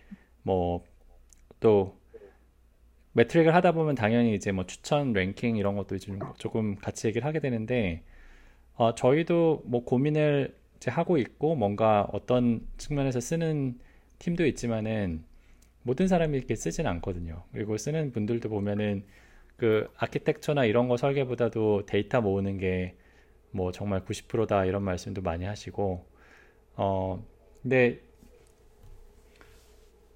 그렇죠. 지금 이제 이제 방청객분 중에서 이제 그 제 신이라고 이렇게 쓰시는 분이 그러니까 준비를 하고 있어야 실제가 실제로 써, 써야 될 시점이 되면 이제 기회를 잡을 수 있으니까 네 그것도 맞는 말씀인 것 같아요. 일단은 준비를 해놓는다. 그러니까 이제 미리 공부를 해놓는 건데 워낙 나중에 커질 테니까. 근데 이제 반대로 사실 지금은 딥러닝 쪽에 약간 뭐 아직 굉장히 핫하다는 게 이제 어떤 의미도 있냐면은 어 그거를 계속 바뀌고 있다는 거거든요. 계속 뭔가 어 breakthrough가 일어나고 있고 뭔가 계속 오늘 뭐 이렇게 하는 게 맞으면 내일은 이렇게 하는 게 틀릴 수도 있고 약간 그런 상태인데 그게 조만간에 정리가 돼서 이제 뭐 그 그 뭐 회사들에서 이제 보통 이제 구글이나 이제 아마존 같은 마이크로소프트 같은 회사에서 이제 클라우드 API 같은 게 나오면은 그냥 싹 정리가 될 수도 있거든요. 그러니까 지금 공부를 열심히 하는 게뭐 물론 당연히 개인적인 성장에 도움이 되겠지만은 그게 정말 현실적으로 나중에 내가 공부를 한 걸 써먹을 수 있을까 생각을 해보면 나중에 세상이 완전 달라질 수 있을 수도 있다는 거죠. 네, 어쨌든 저는 제가 그 딥러닝이 필요 하다고 생각하는 업종은 어디라고 생각하시나요? 이렇게 질문을 하셨는데 어, 우선은 데이터가 당연히 많아야 될 거고요. 데이터가 많으면서 그 feature를 뽑기가 굉장히 어려운 분야. 그러니까 뭐 자연어 처리나 아니면 이제 computer vision이나 이제 그런 그런 게 당연히 될 거라고 저는 생각을 하는데 또 두 분 생각에 어떤 분야에서 딥러닝이 필요할까요? 음, 요즘에 이 추천 쪽에서도 요즘에 딥러닝을 좀 많이 쓰는 추세로 가는 것 같아요. 실제적으로도요. 특히 이제 추천하면은 이제 협업 필터링 기법이 있고 content based가 있는데 content based 쪽이 그래도 이제 실제적으로 써가게 되는 것 같아요. 뭐 음악에서 음악이라는 아이템을 벡터로 embedding 한다던가 아니면은 뭐 어떻게 보면 블로그나 거는 텍스트 기반의 컨텐츠잖아요. 그걸 어떻게 embedding 한다던가 이런 쪽으로도 좀 실질적으로 쓰여지는 것 같다는 생각이 들더라고요. 제가 그냥 주위에서는 봤, 실제적으로 쓰는 걸 봤었을 때는요. 어, 음. 근데 그거를 벡터로 embedding 하는 것 자체를 딥러닝이라고 할 수는 없잖아요. 아, 그렇죠. 벡터링, 벡터로 embedding 하기 위해서 뭐 RNN을 쓴다던가, 음. 뭐 그 안에 네. RNN에서 들어가는 뭐 그 feature vector CNN을 가지고 중간에 있는 그 weight를 feature vector로 쓴다던가 이렇게 해가지고 거기에서 또 이렇게 뭐 nearest neighbor를 구한다던가 뭐 이런 식으로 네. 많이 쓰게 되는 것 같아서 뭐 그것도 하나의 쓰는 방법 중에 하나인가 아닌가라는 생각이 들기도 하고요. 음. 그러니까 이제 N2, 예, 말씀하세요.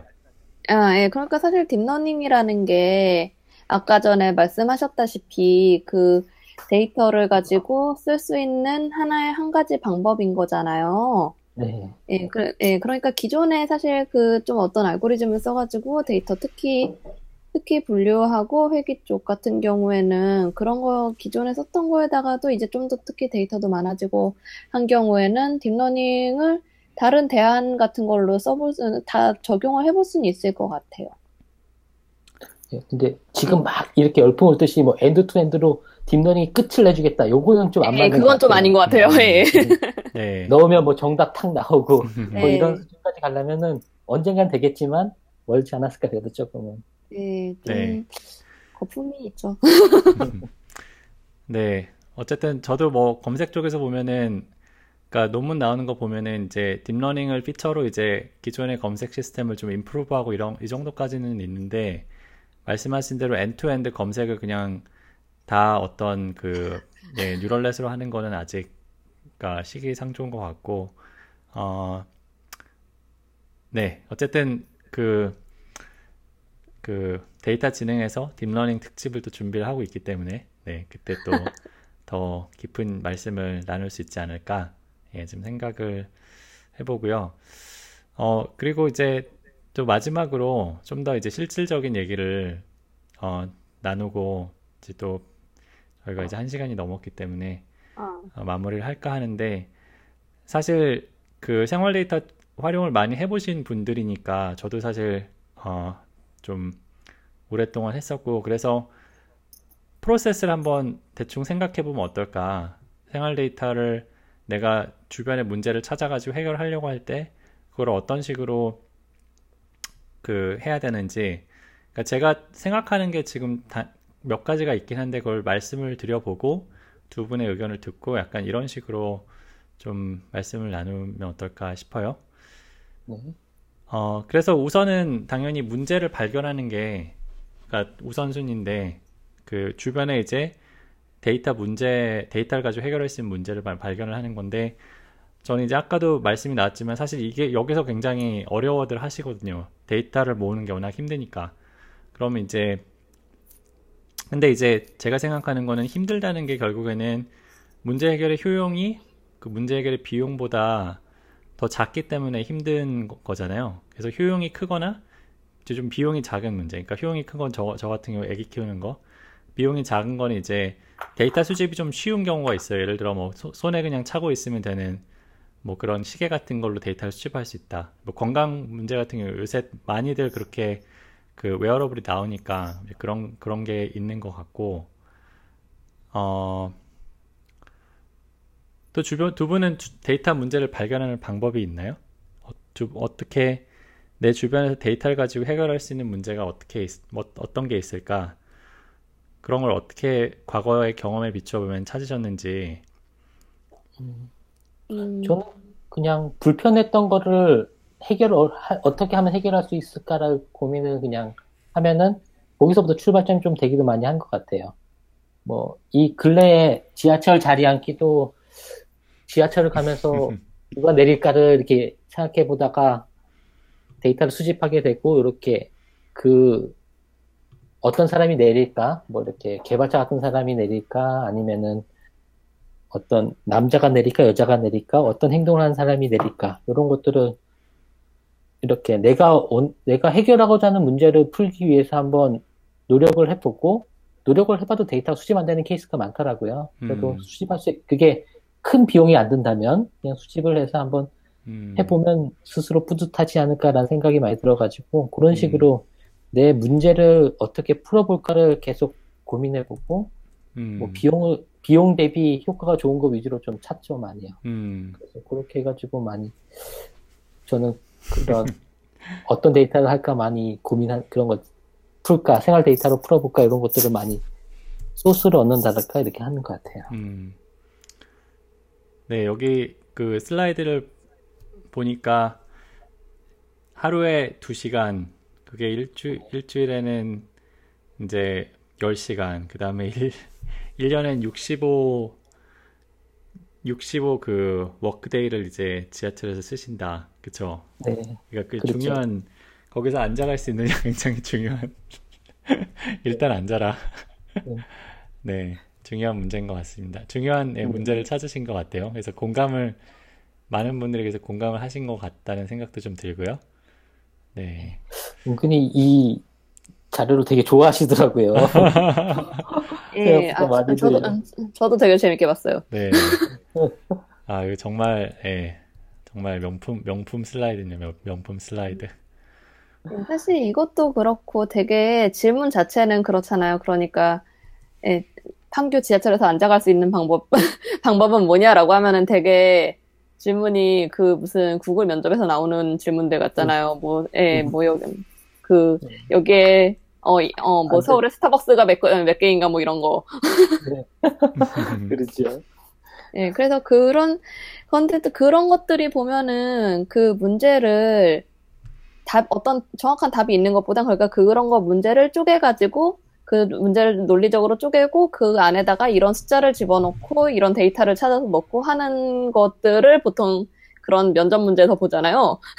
음. 그런데요.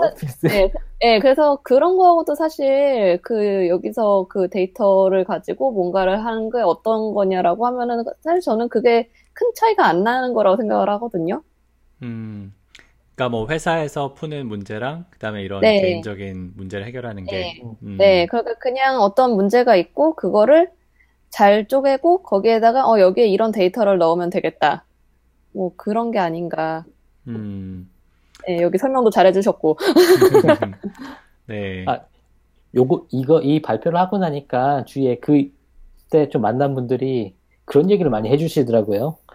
문득 이제 제가 이제 서울대 입구역 쪽에서 이제 사람을 만났는데 여기에서는 사당에서 많이 나르기 때문에 5-3번 플랫폼을 가면은 앉아 가실 수 있습니다. 라고 저한테 노하우를 막 알려주더라고요.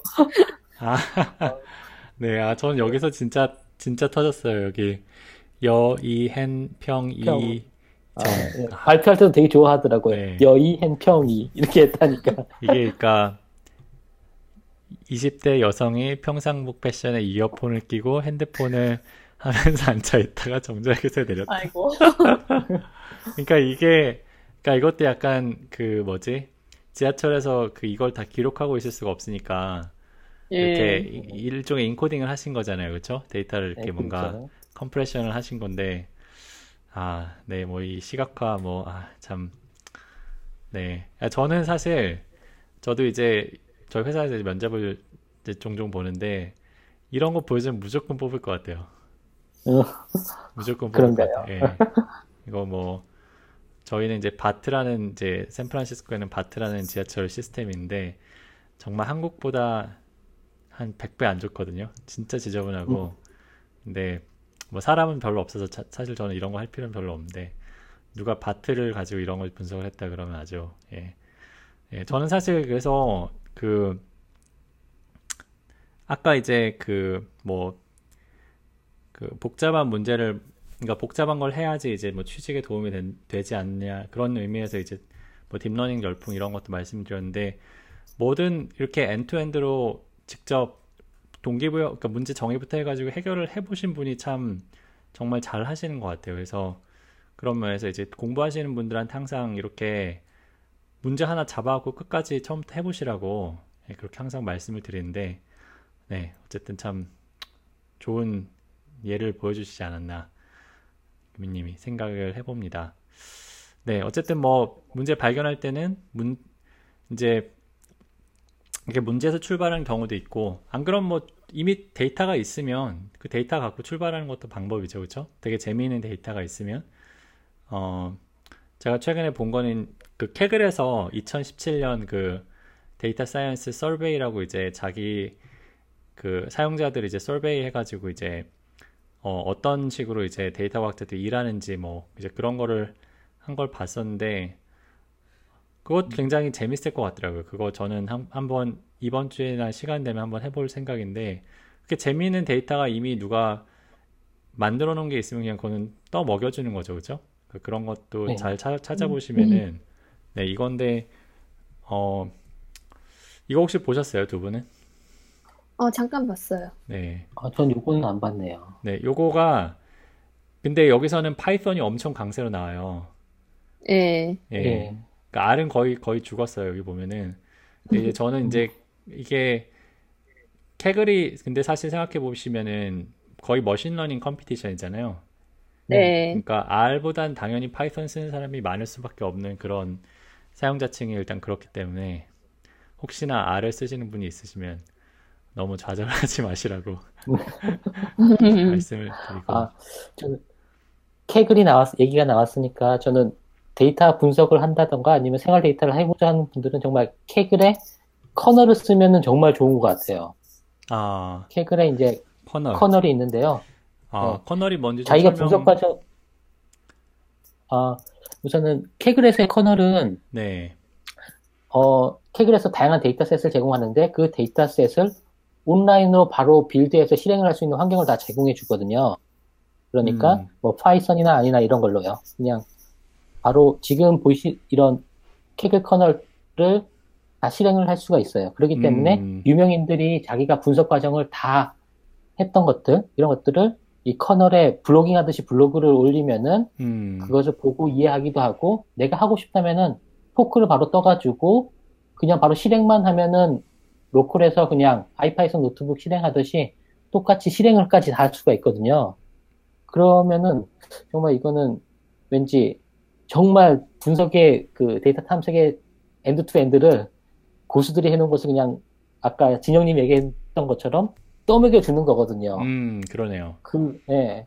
이- 그러니까 단순히 그냥 blogging도 아니고 실행까지도 할 수 있으니까 내가 거기다 다른 아이디어를 넣어가지고 조금 수정해가지고 뭐 다시 뭐 publishing을 할 수도 있고, 음, 아니면은, 그리고 특히 이런 생활 데이터라든가 데이터 분석을 하고자 하는 분들이 이런 flow를, 정량적인 flow들이 되게 없거든요. 은- 은근히 되게.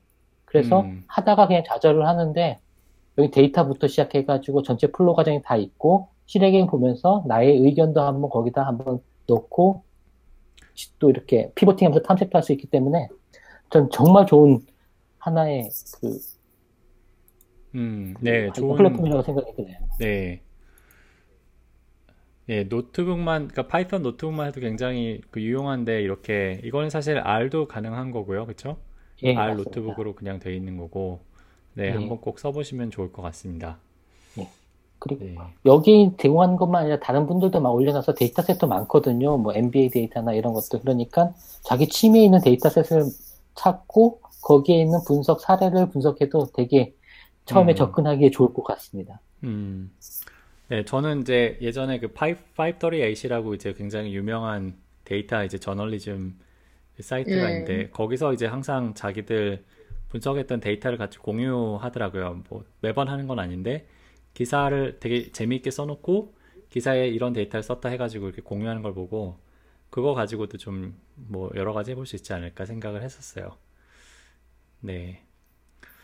네, 어쨌든 뭐 지금 문제 발견하기에 대해서 많이 말씀을 나눴는데, 어, 예, 그 다음에 이제 그 데이터 수집 단계가 있죠. 데이터 수집 단계에서는 이제 뭐 자동으로 이제 모으는 게 더 좋긴 하지만 뭐 필요하면 이제 수동으로 모아야 되는데, 어, 뭐 앱을 쓰는 것도 방법이고, 저 같은 경우는 그냥 요새 그 그 모바일 앱에 스프레드시트 같은 게 잘 돼 있으니까 그런 것도 그런 것도 활용해 볼 수 있을 것 같고요. 그다음에 이제 뭐 당연히 종이와 펜, 네, 종이와 펜 좋습니다. 이거 그 종이와 펜으로 썼다가 나중에 옮길 수도 있고 어 어쨌든 근데 이거를 이제 보통은 데이터 모으시다가 사실 많이 포기하시는 경우가 많은데 사실 생각해 보면 그렇게 많은 양의 데이터가 필요한 건 아니에요. 데이터를 뭐 분석을 하신다고 했을 때 일단은 그냥 분석해서 모아서 보는 것만으로도 사실은 뭔가 패턴이 나오는 경우도 많고, 어, 네, 일단 자주 모아서 분석을 하- 해보고, 그 다음에 이제 또 분석하다 보면 데이터를 또 더 모아야 될 게 생기거든요. 뭐 이런 속성을 추가해봐야겠다. 뭐 이런, 뭐, 오- 뭐 예를 들어 뭐 아침, 아침 저녁에 했는데 아침, 점심, 저녁으로 모아야겠다. 이런 식으로 계속 뭔가 그, 뭔가 어, 이터레이션을 해야 돼요. 그래서 이거를 막 모아서 뭐 1년치를 모아서 한꺼번에 분석해야겠다 이렇게 생각하지 마시고 자주자주 하시라고 네, 말씀을 드리고 싶습니다. 뭐 데이터 분석 쪽에서 또 해주실 만한 말씀이 좀 있으신가요? 아, 데이터 수집 쪽에서? 음, 사실 수집 쪽은 제가 생각하기에는 그 흔히 생활 데이터를 하- 쓰시, 특히 뭐그 개인적인 데이터라든가 그런 거 같은 경우에 그 자동으로 수집되는 앱을 쓰시지 않으시는 분들이 대부분 아마 2단계에서 나가 떨어지시지 않을까 맞습니다. 예, 하는 생각을 하는데 사실 예, 저- 왜냐면은 저도 몇 번 하다가 포기한 적이 있기 때문에 음, 최소 비용 고효율이 있는 수집 방법을 아니면은 네. 버티지 못하더라고요, 진짜로요. 네, 예. 그래서 말씀하신 대로 저 작게 모아서 자주 분석하는 거, 물론 작게 모아가지고 분석을 하는 경우에는 그 양이 충분하지 않기 때문에 그거를 가지고 딱 어떤 이러, 어, 내가 뭐 이렇구나라든가 이런 어떤 명확한 그런 거를 발견하기는 좀 어렵기는 하지만 그래도 최소한 아, 내가 이때는 대략 이런 식이었구나라는 정도까지라도 볼 수 있잖아요. 그래서 그런 것부터 처음부터 너무 많은 결, 만, 뭔가 정확한 결과와 이런 걸 얻으려고 한다기보다는 그냥, 아, 지금, 아, 이, 대충, 대충 이런 게 있구나라는 거를 이제 어떤 그냥 상태를 모니터링 한다는 느낌으로 보면서 하면은 조금씩 조금씩 조금씩 결과를 보면, 결과를 조금씩 보면서 하면은 좀 낫지 않을까 하는 음, 생각을 하긴 해요. 거, 거기다가, 음, 일단 인내심을 가지고. 네, 나름 보상심리네요. 그러니까 요만큼 했으니 우선 예. 이거는 뭔가 받아 먹어야 된다. 예. 네. 그러지 않으면 너무 힘든 것 같아요. 그러니까 저 같은. 경우에는 보통 그래서 일주일에 한 번씩은 적어도 뭔가 데이터를 보려고 해요. 일주일치를 모은 다음에 주말엔 보는 거죠. 그 그런 음. 식으로 뭔가 사이클을 만들어 가지고 저 같은 경우에 사실 이런 이런 이런 면에서 인내심이 굉장히 뚜렷한 편인 이렇게 인내심이 굉장히 충만한 편인데도 일주일 이상 데이터만 모으려면 어느 순간 막 예, 관두는 경우도 많고 예, 저도 정말 많이 뭐 했습니다. 관두는 거 많이 했는데 뭐 하다가 하다가 안 관둔 거는 이제 이렇게 뭐 가끔 글이 나오고 하는 건데 열심히 음. 많이 많이 포기합니다. 네. 네. 아, 여기 채팅 하나 올려주신 분이 음. 아, 제가 예전에 핏빛을 많이 사용했는데 사용했다라고 어느가 이제 얘기한 게 있었거든요. 뭐 분석할 계획이 있으신지 지금은 사용하는지도 물어보네요. 지금도 사용하긴 하는데 어, 다들 이 Fitbit이라든가 이런 거를 시계로 쓰잖아요. 시계로만 쓰고 있습니다. 이게 네. 한번 데이 어쩌다가 한 몇 주 동안 한 2, 3주 못 차고 데이터가 이렇게 뜨문뜨문 한번 끊기니까 아 데이터의 신뢰가 깨진 신뢰성이 없어진다 생각하니까 좀 많이 못 쓰게 되더라고요. 그러면서 음. 멀어지긴 되더라고요. 하여간 음. 예, 그렇게 됐네요. 저도 한번 야심차게 제가 PP 저도 사고 와이프도 채워줬거든요. 같이 비교 분석해보겠다 하고 네. 야심차게 했다가 그냥 야심차게 그냥 시계로만 쓰고 있습니다. 음. 네, 저도 뭐 애플 와치 와치로 쓰고 있습니다. 네, 음, 네. 그 뭐 예, 어쨌든 수집 쪽은 그렇고 그 사실은 어쨌든 그래요. 그러니까 제가 봤을 때 이 생활 데이터 분석은 저는 이제 그렇게 생각해요. 이게 보통 혼자 하다 보니까 끝을 내기가 되게 어려운데 그래서 이제 마지막에 소통의 중요성. 그러니까 이거를 Quantified Self 이런 게 괜히 생긴 게 아니거든요. 제 생각에는 혼자 사람들이 하다 포기하고 포기하고 하니까 누군가가 아 이거 우리 같이 한번 얘기해 보자 하고 만든 것 같아요. 그래서 그 내가 이거 이렇게 그러니까 뭔가 데드라인을 세우고 뭔가 내가 뭐 오늘 1월 1일부터 1월 15일까지 한번 해보자. 그 다음에 15일 날은 뭔가 나오는 거죠. 그러니까 이게 뭔가 좀 그 의지가 굉장히 필요한 일이긴 한데 이렇게 그래도 내가 이번 달 말에 여기 가서 뭐 발표를 해야겠어. 이렇게 계획을 세우고 이제 나 가서 열심히 데이터를 모으는 거죠. 약간 그런 커뮤니티의 존재가 좀 중요하, 중요합니다. 어, 어, 어, 저도 거기는 되게 공감이 많이 되는 것 같아요.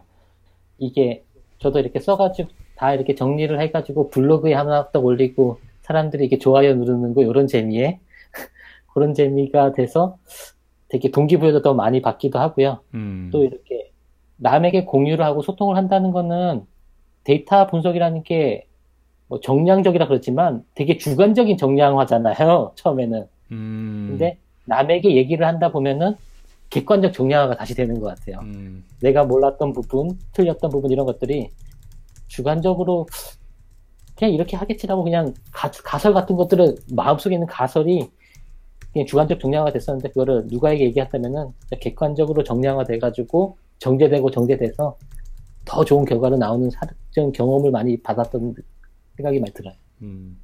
뭔가 명언을 해주신 것 같아서 제가 여기다 적었습니다. 네. 주관적인 정량화라. 예. 뭔가 그 데이터 본, 분석의 본질을 꿰뚫는 한마디인 것 같네요. 어, 네, 뭐 동기부여도 그렇고 객관성도 그렇고, 네, 그러니까 제가 뭐 그 자주 드는 비유가 데이터 분석 항상 코끼리 그 장님 코끼리 만지는 거라고. 그러니까 어떤 식으로 하든 하든 자기가 다 전체 그림 보기가 어렵기 때문에 그 항상 그 오류 가능성을 염두에 둬야 되고 당연히 이제 그럼 여러 명이 이제 같이 만지면은 어 더 잘 알 수 있는 거죠. 네, 시간이 지금 많이 됐기 때문에 어 그 이제 뭐 미래 뭐 전망 얘기를 간단히 하고 마무리를 하시죠. 어 그래서 이, 2000 왜 2022년이라고 했지? 세상이 많이 이제 바뀔 텐데 5년 뒤, 예, 5년 뒤에 사실 지금 뭐 워낙 빨리빨리 바뀌기 때문에 5년 뒤에 무슨 일이 있을지도 잘 모르겠어요. 그래서 당연히 이제 더 많은 데이터와 컴퓨팅 파워가 있고 뭐 제가 봤을 때는 데이터 인공지능이 뭐 물론 발전을 하겠지만은 어 데이터로 문제를 해결하는 능력 데이터 지능이 훨씬 중요해지지 않을까 저는 이제 생각을 하는데 어, 두 분 생각은 어떠세요? 네, 뭐 저 부분이야 뭐 예전, 예전에도 중요했고 지금도 중요하고 앞으로도 중요하겠죠. 예, 그런 것 같아요. 예전에도 원래 중요했었는데 이제는 네. 모든 사람이 중요하다라고 얘기를 하는 것 같아요. 예, 거기다 예전에는 중요했지만 이제 그런 데이터라든가 이런 거를 접근, 거에 접근하기가 힘들고 구하기도 힘드니까 아무래도 그게 이제 그냥 그 논리적인 능력이 중요하다라고만 됐었는데 이제는 그 논리적인 거에다가 가지고 올 수 있는 근거인 데이터를 찾기가 쉬워지는 거잖아요. 그러다 보니까 이제 그런 데이터를 가지고 무언가를 하는 게 좀 더 중요해진 거고 그 다음에 뭐 앞으로도 데이터는 접근하기도 편해질 거고 뭐 요즘 툴도 많이 생길 거고 그러니까 역시 그런 게 그런 그러니까 그런 꾸준히 어떤 논리적으로 데이터를 가, 가지고 사용해서 하는 건 항상 중요한데 그게 좀 더 쉬워짐으로써 더 볼 수 있게 되지 않을까. 음, 네. 어쨌든 뭐, 그러니까 저도 이제 사실 요새 얘기하는 거 보면은 데이터 관련된 거 이제 다 기계가 다 해버리지 않을까 뭐 이런 식으로 얘기를 하는 사람들도 있는데 어 뭐 문제 해결의 어떤 부분은 더 자동화되고 뭐 그런 것도 있을 것 같아요. 근데 이제 그러면 이제 좀 더 더 중요한 사람은 좀 더 중요한 뭐 문제를 뭐 정의하는 부분이나 그러니까 예를 들어 feature selection을 뭐 machine learning 알고리즘에서 알아서 해준다고 해도 어떤 문제를 machine learning으로 할 것이냐 그리고 뭐 결과를 어떤 metric으로 뭐 평가할 것이냐 이런 건 계속 중요한 문제이기 때문에 생각에는 이제 계속 뭐 데이터를 잘 활용하고 또 남이 그만큼 더 중요한 게 남이 이제 그 해결책을 가져오면 그걸 평가하는 거를 이제 그런 비평할 수 있는 안목을 길러야 되지 않을까 예, 생각을 어, 해봅니다. 그, 네, 저 마지막으로 이제 어, 제가 또 좀 중요 공지를 한번 드릴 텐데 제가 사실 다 다음 주에 한국을 어, 또 방문을 하게 됐어요. 그래서 이제 그 11월 어, 16일 이날이 목요일인 걸로 알고 있는데 저녁 7시에 홍대 한빛 미디어 그에서 그 회의 회의실을 예, 빌려주시기로 했어요. 그래서 거기서 이제 그 생활 데이터 뭐 및뭐 데이터 쪽 관련 관심 있으신 분들이 모여서 뭔가 뭐 서로 뭐 분석하는 걸 좀 공유해 볼 수도 있고 네, 좀 말씀을 나눌 수 있는 자리를 만들려고 해요. 그래서 이제 이게 어 그 생활 데이터의 이제 첫 오프 모임이 되지 않을까 하는데 어 네, 그 아마 이제 공지를 올리겠지만 그 여기 이제 온라인에 지금 18분 아직 계신데 온라인에 계신 분들 그리고 또 어, 회원분들 또 많이 오시면 좋을 것 같고 저희가 이게 뭐 사실 제가 무슨 대형 무슨 뭐 강의를 하려고 하는 것도 아니라서 한 40분 정도 그 제안을 하려고 해요. 그래서 빨리 신청을 해주시면은 어, 더 좋을 것 같은데 어, 어쨌든 그 모프 모임이 있다는 거 말씀을 드리고 어, 네 그리고 또 여기 어, 저희가 이제 벌써 그 1류에 500 500 그러니까 합쳐가지고 1000 1000 다운로드 정도 지금 했는데 어, 네 저는 그래도 너무 많이 이렇게 또 관심 가져주니까 감사드리고 어, 예, 이번에 사실 생방송을 유튜브로 했는데 저는 예, 이렇게 그 여러분들 한 20분 오셔가지고 이렇게 그 댓글도 주시고 사실 저희가 얘기하다 보면은 또 뭔가 또 이렇게 힘을 많이 주, 받거든요. 이렇게 해주시는 거 너무 감사하고 그래서 앞으로도 이제 하려고 하고 어, 이번에는 이제 슬라이드 같은 걸 좀 준비를 해봤는데 슬라이드도 좀 도움이 됐던 것 같고 네 어쨌든 저희는 앞으로도 다양한 시도를 해서 더 좋은 방송을 그리고 뭐 당연한 거지만은 지속 가능한 방송을 한번 만들어 보려고 노력을 하겠습니다.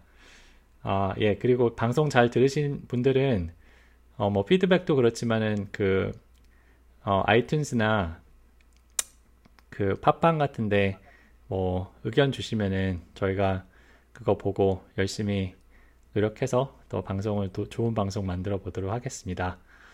어, 네, 그 그러면은 그 저희 그 네, 생방송 지금 오신 분들 그 이메일 주소 하나씩 남겨주시면 제가 말씀드린 대로 어, 이번에는 그 한빛 미디어 협찬으로 어, Hello 데이터 과학 제가 작년에 썼던 Hello 데이터 과학이나 아니면 혹시나 뭐 어, 그 책은 필요 없다 이러시는 분들은 이제 그 이번에 이제 김승현님 지난번 방송에 나오셨는데 김승현님이 쓰신 어, 처음 배우는 machine learning 예, 이 책 둘 중에 한 권을 어, 이번 생방 참여해주신 분들 중에 한 분을 추첨해서 드릴 거 드릴 생각이고요. 네, 그래서 이메일 남겨주시고 어, 이제 마지막으로 어, 권정민님부터 한 말씀씩 듣고 네 이번 방송을 마치려고 합니다. 음, 무슨 말을 해야 되지? 어떤 말을 하면 될까요? 그럼 뭐 그, 규민님 먼저 하실래요? 아, 저요? 시간을 다 이거 제가 했었는데. 시간을 시간을 좀 벌어드리죠. 감사합니다. 아, 요런 이렇게 예전에 이제 아프리카 TV에서 한 번은 그냥 방송을 해봤었는데 이렇게 세 분이 모여가지고 이렇게 하는 팟빵 이런 것도 해보니까 재미도 있고 좋은 경험이었던 것 같아요. 그리고 이렇게 생활 데이터라는 그래서 권정민님이나 진영님의 많은 또 인사이트도 받았고요. 그래서 좀 재미있게 많이 했던 것 같습니다. 네. 음, 예. 어, 저도 예전에 팟캐스트를 예전에 한번 녹음해보고 이번이 두 번째인가? 인 것 같은데, 예, 저번에 인사말은 따로 녹음한 거였으니까. 예, 그래서 지금 오랜만에 팟캐스트 하니까, 음, 좀 되게 어버버버한 것 같긴 하지만 재밌었고요. 음, 그 다음에 제가 생활 데이터 쪽을 사실 제가 요즘에 이제 개인적 다른 일들로 바빠가지고, 보시다시피 보면은 좀 이렇게 블로그도 잘 안 올리고, 예, 그러고 있었는데 오늘 또 물론 저번에 한번 발표 자료를 보긴 했는데 규민님 발표 자료 같은 것들도 보고 그 다음에 예, 진영님 그 육아 키우는 것도 보고 하면서 음, 아 저도 오랜만에 뭐를 해봐야겠다라는 생각이 아주 조금은 들었어요. 그래서 예, 여러모로 저한테도 의미가 있었던 재밌는 기회였던 것 같습니다. 감사합니다. 네, 뭐 뭐 두 분은 항상 저한테 굉장히 많은 영감을 주시기 때문에 아, 뭐 저도 사실 이렇게 그 작년에 이제 책을 쓰긴 했지만은 뭐 올해 애도 낳고 회사도 옮기고 하면서 사실은 제가 그 특히 또 미국에 있으니까 가만히 있으면 시간이 잘 가요. 근데 그냥 누가 뭐 만나자는 사람도 없고 한국에서 똑같아요. 가만히 있으면 시간 잘 가요. 조용히 그냥 조용히 살게 되는데 뭐 그것도 나름 나쁘지 않은 삶의 방식인데 그래도 이제 뭔가 좀 계속 공, 공부도 해야겠고 그다음에 또 어, 또 어떤 또 훌륭한 분들 만나서 말씀도 듣고 싶고 뭐 그래서 이렇게 또 일을 벌리고 있는데 어, 예, 어쨌든 저희 그 이제 두 분 이제 나오셨는데 오늘 저희가 이제 방송 다음에 했을 때 또 계속 참, 참여를 저희가 하실 수 있도록 어, 뭐 그룹 같은 걸 만들어서 다음에 예를 들어 뭐, 뭐 deep learning 방송을 한다? 아니면은 뭐, 뭐 다른 주제로 사실은 두 분은 사실 생활 데이터 얘기만 듣기엔 너무 아까운 되게 좋은 경험이 되게 많으신 훌륭한 분들인데 다음에 좀 좀 더 데이터 뭐, 뭐 무슨 그 서비스의 뭐, 뭐, 그 온라인 서비스의 평가랄지 아니면 모델링, 추천 시스템 모델링이랄지 뭐 이런 것도 또 말씀 나누는 기회가 있으면 좋겠어요. 아, 네. 어쨌든 시간 너무 감사드리고 그 다음에 또 라이브 예, 방송에 참여해주신 한 20분 정도 오셨는데 너무 감사드리고 예, 또 청취자분들 감사드리고 네 그러면은 예, 시간 되시는 분들은 11월 16일 어, 목요일 저녁 7시에 어, 홍대 한빛 미디어에서 예, 뵙겠습니다. 제가 생활 데이터 그룹에다가 공지 올릴 테니까 거기로 신청해 주시면 되고요. 예, 그러면은 예, 어, 다음 방송에서 또 인사드리겠습니다. 예, 감사합니다. 예, 감사합니다. 감사합니다.